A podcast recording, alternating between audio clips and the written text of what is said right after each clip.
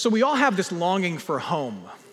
And when I say home, I'm, not just talking about a place, I'm, I'm talking about a feeling.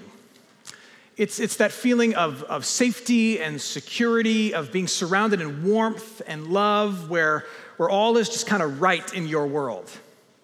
It's that feeling you get when everybody you care about just happens to be under the same roof for a moment. It's that feeling you get when um, you're able to lay around in your house in pajamas, not caring who sees you, just watching Netflix all day because it's Christmas break. It's that feeling that comes over you when you open up the refrigerator and you realize someone thought about you and bought you your favorite snack. It's the feeling I enjoy that, that I get to annoy my children. I get to annoy my children with bad jokes and occasional odors, and, and they just have to take it. And secretly, they love it, and one day when I'm gone, they're gonna miss it. That's what I'm talking about when I say we, we all have this longing for home. And you know as well as I do that, that at this time of the year, we, we feel this, this, this pressure to produce that feeling. We feel this, this pressure inside of us to, to forge or to find that, that feeling of home, and we work really hard to do it. We, we buy presents, we throw parties, we wear ugly sweaters to those parties, we hang out with people in our family that we don't really like, all in an effort to have that feeling. And sometimes we nail it, we, we get the feeling we're looking for for a moment. Like that moment on Christmas morning when when all the gifts have been opened and there's wrapping paper all over the floor, the family's content for like a brief second, there's Kahlua in your coffee, and you're just like, yes. If I, could, if I could bottle up this feeling right here and hold on to it forever, I would, because you're home. It's not about the place, it's the feeling, right? And then sometimes you, you, you don't nail it. like when, when I was in third grade, and uh, my elementary school set up like this Christmas craft fair for all the kids to go to. And the idea was that, that you'd send your kid to school with a couple bucks in their pocket and they would go shop the craft fair and buy gifts for mom and dad. And so on that particular day, my mom and dad put 10 bucks in my pocket and in the pockets of my two brothers. And I know my mom well enough. She's like a pure romantic at heart. She was thinking that she was going to be able to produce this perfectly homey Christmas moment where on Christmas morning she's opening up these individually wrapped, perfectly chosen gifts from her three boys. The only problem is that I am one of her three boys. And I remember distinctly walking through that craft fair, looking at booth after booth after booth, until finally I saw it the perfect gift for me. It, was an imitation Casio digital watch. This was the 80s. And I, and I just had to have it.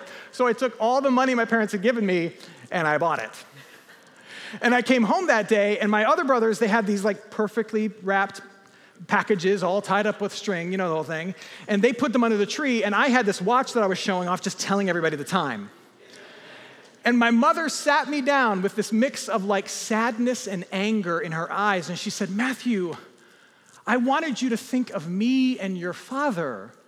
And I said, Mom, I, I was thinking of you.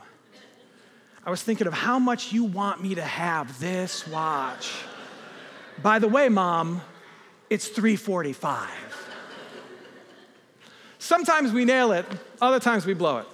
And I don't know how you're doing right now in your effort to forge that feeling this season, how, how you're doing in living up to that pressure, whether you're crushing it or it's crushing you. But here's what I do know that that feeling you have, that need that you have to manifest that feeling of home, it is a, it is a sign and a symptom actually of a much deeper need.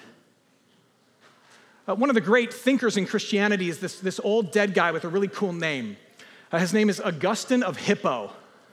What a great name. What's your last name? Of Hippo. That's my last name. He, he said this. This is one of the most profound little sayings I've ever stumbled across. Uh, Augustine said this You have made us for yourself, O Lord, and our heart is restless until it finds its rest in you. We spend a lot of time this time of year talking about Santa Claus and how he makes toys somewhere out there for all the good kids in the world. But, but, but the true story is, is of a God somewhere out there who made you and me And we are all his children in this world. And Augustine's point is that because you're a creature, because you're created, you have a deep need for home.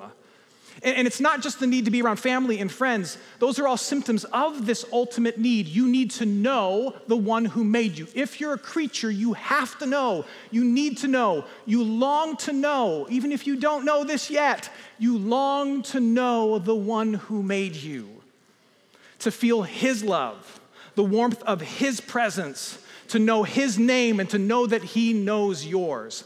And until you get that, until you receive that, every other little sense or feeling of, of home that you have is just a glimpse, a glimmer of the real thing that you need.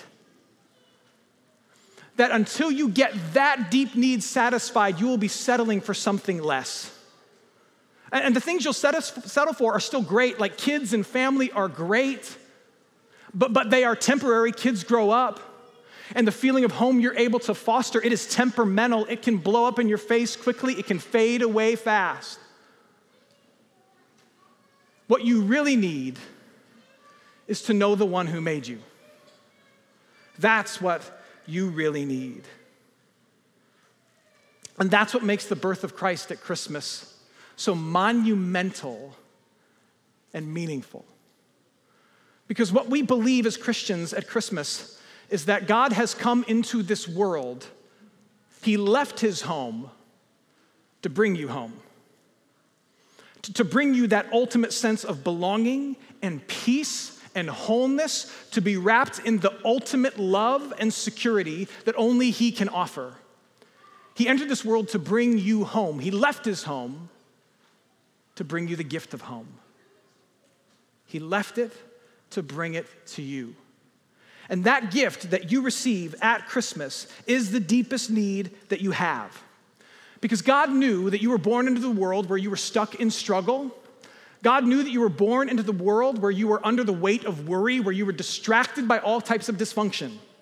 And he knew that in order to get your greatest need met, that you could not climb up your way to him. And so instead, he bridged the gap to you. He left his home to give you the gift of home. And in the birth of Jesus Christ, what we believe is that God has entered into your struggle. He's put himself underneath the weight of your worries. He's, he's wrapped, your, wrapped you, himself, in all of your dysfunction and difficulties. And he did it all so that through that he might give to you and earn for you what is really needed by you which is to know that God loves you and that He sees you and that He forgives you and that He's not forgotten you and that through the work of Jesus Christ, you belong to Him. And in the work of Jesus Christ, the deepest need that creatures have to be one with their Creator, it can now be experienced. Jesus Christ is the greatest Christmas gift, needless to say. I mean, he, he's like the Red Ryder BB gun and uh, the Cabbage Patch doll in the 80s and the Tickle Me Elmo in the 90s. And, uh, and this thing that is the top selling toy on Amazon right now, it's a game called Exploding Kittens. That's like all the rage, apparently. He's like all of these must have gifts, all wrapped into one and multiplied by a million. He is what you really want, but you may not know it yet. He is what you really need because He has come through His life, death, and resurrection to satisfy your longing for home. Now, this message is good news for all of us, but tonight I believe that it's good news for one person in particular. And you know who you are. This is good news for that one person who is here tonight for whom finding and fostering that feeling of home has been impossible this year. It's been impossible because the one person you want to feel at home with is no longer here. Oh, or it's impossible because the, the parents who gave you life, they have a lot of issues right now with the choices you're making in your life, and so it's hard for you to hang out at their house. It's hard for you because you and your spouse, there's a whole bunch of, of emotional distance between the two of you, and you feel a bit unnoticed and unwanted. It's hard for you because you made a bunch of really bad decisions. You don't know who you can trust, who's going to point a finger at you and judge you, and so you don't feel like you can be at peace or at rest with anybody. Or maybe it's hard for you because you struggle a bit with addiction and the drinking that you use to numb some of the pain has recently caused a whole bunch of pain with some of the people that matter most. And so it is feeling impossible for you to feel at home here this year. If that's you, if that's you, then, then I have one little verse that I want to share with you. It's one little, one little scrap of scripture that is easy to overlook, but it means the world. And it comes to us from 2 Corinthians chapter 1. 2 Corinthians chapter 1 says this that all of the promises of God find their yes in Jesus. Everything a human heart needs to feel at home with the one who made, the one who made them is found in Jesus. Or as C.S. Lewis put it, he says this If you look for Christ, you will find him, and with him, you will get everything else. If you look for Christ, you'll find him, and with him, everything else. So, for that one person who is here tonight and you're wondering if you're forgiven, you will find it in Jesus. If you're wondering if God will accept you despite all the dysfunctional things done by you, you will find it in Jesus. If you're wondering if the one who made you sees you and knows you, you will find it in Jesus. If you're wondering if you are alone in your struggle, if there is anybody who notices your pain and your sorrow, you will find it in Jesus. In him, all the promises of God are yes, and your heart is restless, deeply restless, until it rests in him. And I know that you are struggling to find a place and a feeling of home this year here, but at least receive him and give thanks for all the things that he gives to you here tonight the acceptance of the Father, forgiveness for every sin a life lived to replace yours, and an eternity at His table. There is in each one of us a longing for home, a need to feel safe and secure, a need to feel surrounded by warmth and love. And at this time of year, we feel a tremendous amount of pressure to find it and to forge it, to foster it, and to make it. And sometimes we nail it, and a lot of times we don't. Like that time a handful of years ago when I, when I told my wife that what I got her for Christmas was very expensive, and it was. That it was designed by really smart European engineers, and it was. That it would make our life easier, and it would have until she opened it up and she realized that this thing was a vacuum. I know, right? Some things never change.